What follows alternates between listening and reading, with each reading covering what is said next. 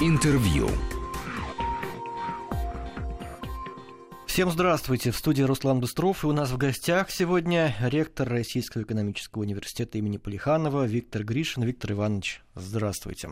Руслан, здравствуйте. Здравствуйте, уважаемые товарищи радиослушатели. Наши товарищи радиослушатели, конечно, знают уже, что в этом году ваш вуз отмечает 110-летие.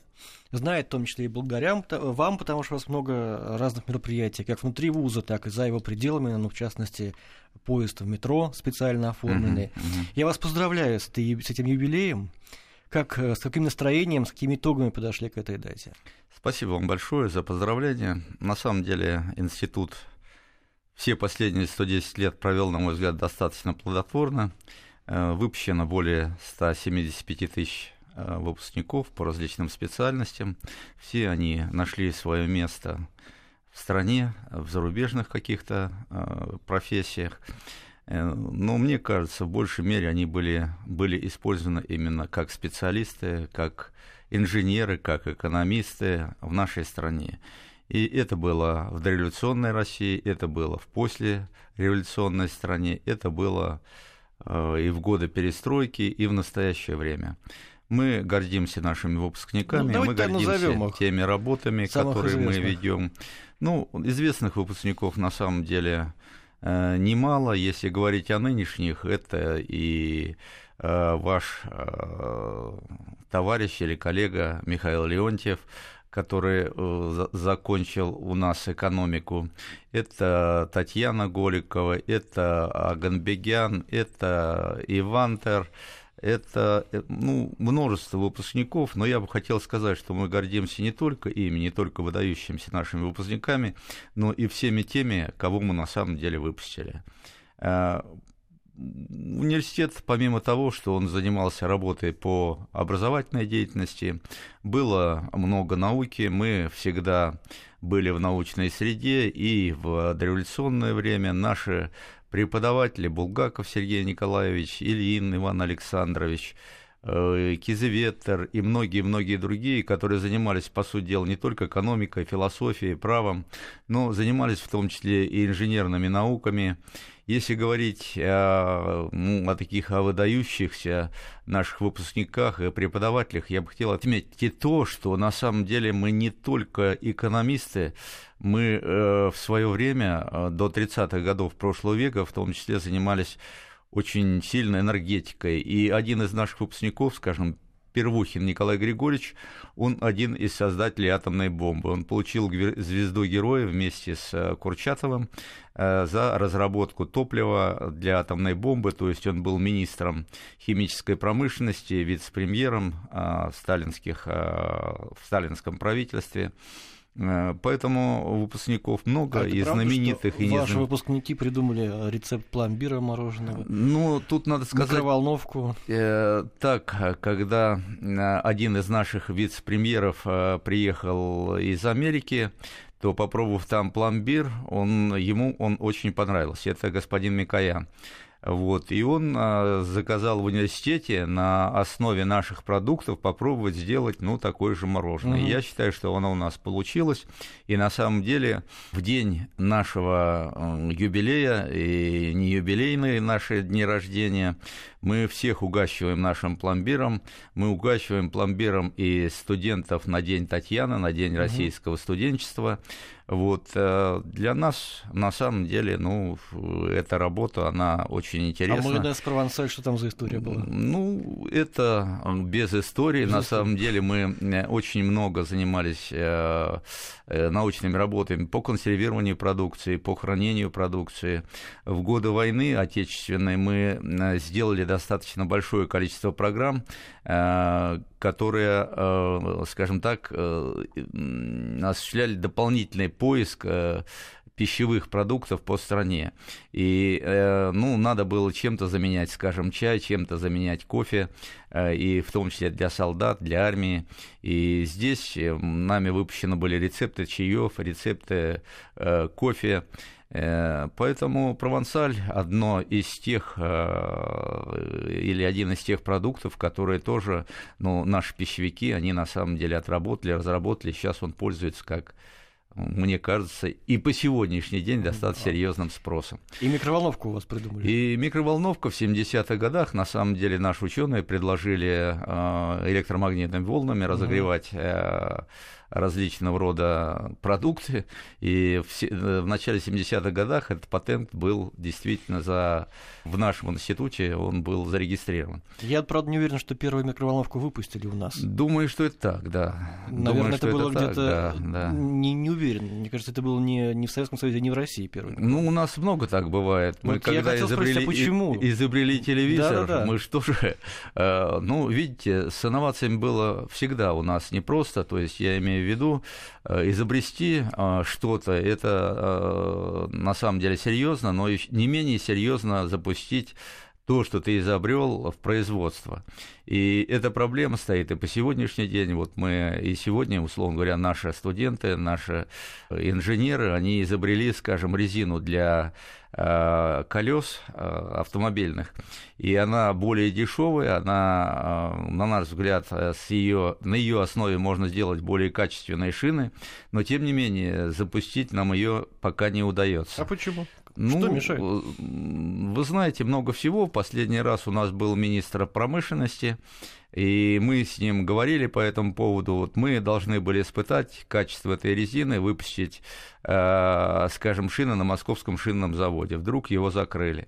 Мы обращаемся на Омский шинный завод. Там действительно тоже опытное производство запустить достаточно сложно. И если при социализме, вы знаете, Э, были, э, скажем, отраслевые институты, которые предлагали обычно э, опытные образцы или, скажем, опытную какую-то технологи... опытные технологические процессы, которые затем использовались в серийном производстве. Сейчас такого нет. И, естественно, когда мы вот сами не обладаем ну, достаточно серьезными технологическими линиями, как по производству шин. В, уни- в университете нет такого. Это требует достаточно больших ресурсов и так далее. Нам приходится обращаться куда-то. А заводчанам не всегда, условно говоря, вот выгодно отвлекаться от того, что они уже делают, и быстро осваивать вот ту новую продукцию, которую им предлагают. Вот вам и импортозамещение, о котором все говорят. Вот как ну, на самом деле обстоят дела. Ну, это не просто. На самом деле просто и дело не только в заводчанах, просто мы должны для того, чтобы действительно делать инновационную продукцию, требуются соответствующие организационные и прочие мероприятия, которые нам создадут э, возможность действительно быстро осваивать то новое, что предлагают наши ученые, инженеры и так далее. И это не всегда простые вещи. Но все-таки главная ваша специализация это экономика. Это правда. Вы первый экономический вуз страны. Сколько ежегодно выпускников по экономическому профилю вы, э, Ну, около двух тысяч. Около двух тысяч выпускников мы выпускаем. А где они все? Они все, на, они трудятся, а трудятся есть в России, сколько трудятся... По, сколько по профессии, да, сколько нет? Или у вас нет такой статистики? Вы знаете, ну, мне кажется, что у нас абсолютное большинство, мы считаем, работает по приобретенной ими профессии. Э, мы э, вот по тем наблюдениям, которые ведет Пенсионный фонд и наше Министерство образования, у нас ежегодно трудоустраивается где-то более 75% выпускников. Причем у нас на, мы принимаем в ВУЗ в основном ребят с Москвы и Московской области. Это 75% у нас обычно учатся ребята с этих регионов. И я считаю, что большая часть их устраивается именно в московском регионе.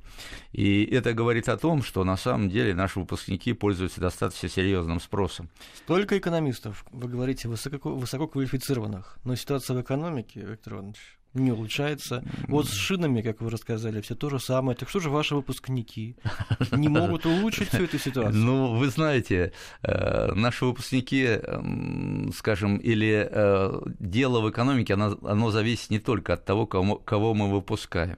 Хотя многие наши выпускники трудятся на ведущих позициях, но экономика и вот тот курс, который мы проводили, начиная с 90-х годов, курс либеральный, мы, наверное, не всегда с этим были согласны и предлагали свою концепцию, мы предлагали и в программы развития страны э, свое видение, как, каким образом производить э, перенастройку нашей э, нашего управленческого персонала, наших экономических ведомств на ту или иную систему управления.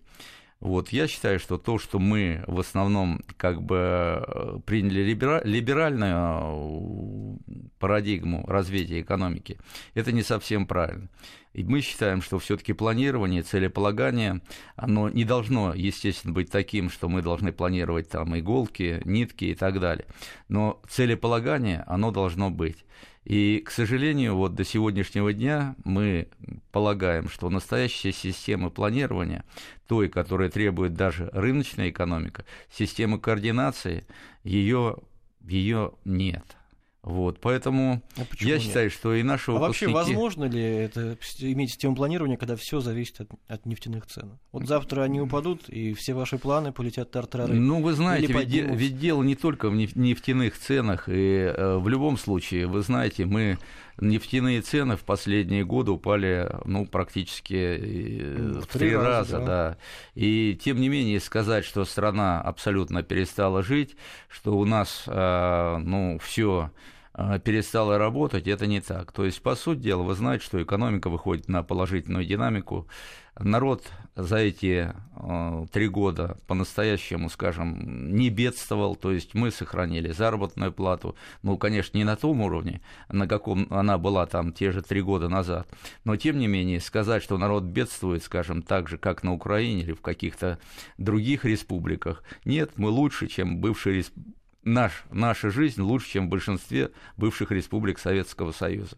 И это говорит о том, что если бы мы подготовились к этому заранее, э, мы, несмотря Опять на а санкции... почему не, не подготовились? Ну, э, я еще раз повторяю, мы, э, мы все таки жили в несколько другой парадигме. Мы на самом деле были в основном настроен на те нефтяные цены, которые мы имели. Мы считали, что именно только вот либеральная рыночная экономика, без всякого государственного регулирования, она в конце концов даст свои плоды. Но в конечном счете, еще раз повторяю, мы так и не получили того за 20 с лишним лет, э, чего мы ожидали.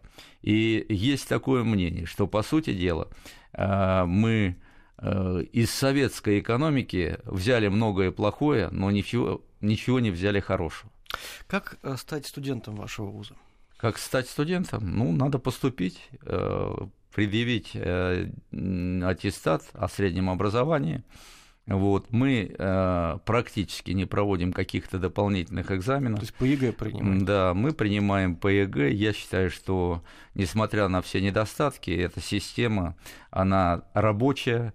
Мы считаем, что нет смысла ну, вводить какие-то дополнительные преграды для ребят, э, потому что, ну, даже если будут какие-то экзамены, и когда говорят, что ЕГЭ ну, не характеризует ребенка, я думаю, что и если вы час посидите с парнем и поговорите с ним на различные темы, вы все равно его полностью не раскроете, потому что любой экзамен, он э, приводит человека в волнение, и э, раскрыть полностью его способности, наверное, легче все-таки в течение первого семестра. И э, я считаю, что это оправдывает себя, причем система, на мой взгляд, это чище, чем если проводить какие-то экзамены. А в этом году приемная кампания когда начинается? Она начинается 20 июня и продолжается до 8 августа. Что-то будет по-новому устроено для абитуриентов? Или то же самое, что Да нет, это практически то же самое, за исключением там а, некоторых поправок по приему иностранных студентов, а для наших ребят практически все остается тем же самым, что и было в прошлом году. Конкурс какой у вас обычно? Ну, конкурс у нас э, достаточно серьезный. Если говорить по прошлому году, мы принимали на бакалавриат порядка 850 студентов угу. на бюджетное отделение. Э, при этом у нас было порядка 36 тысяч заявлений. То есть это, как вы сами понимаете, ну, около 70 человек или 70 заявлений на место. Угу. Вот. Если говорить о физических лицах, то к нам поступали около 8 тысяч ребят. То есть это тоже достаточно большой конкурс, ну, порядка 10 человек физических на место. Это люди в основном из Москвы или много из Я уже говорил вам, что на самом деле от 70 до 75 процентов ребят у нас поступают с Москвы и Московской области. Но мы видим, что в последние годы все-таки увеличивается и количество ребят, которые приезжают к нам с периферии. При этом мы принимаем э, документы и по почте, и по интернету.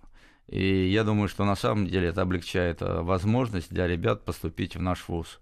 А, Виктор Иванович, мы сейчас сделаем небольшую паузу, послушаем Да-да. новости и вернемся в студию. Угу. Интервью.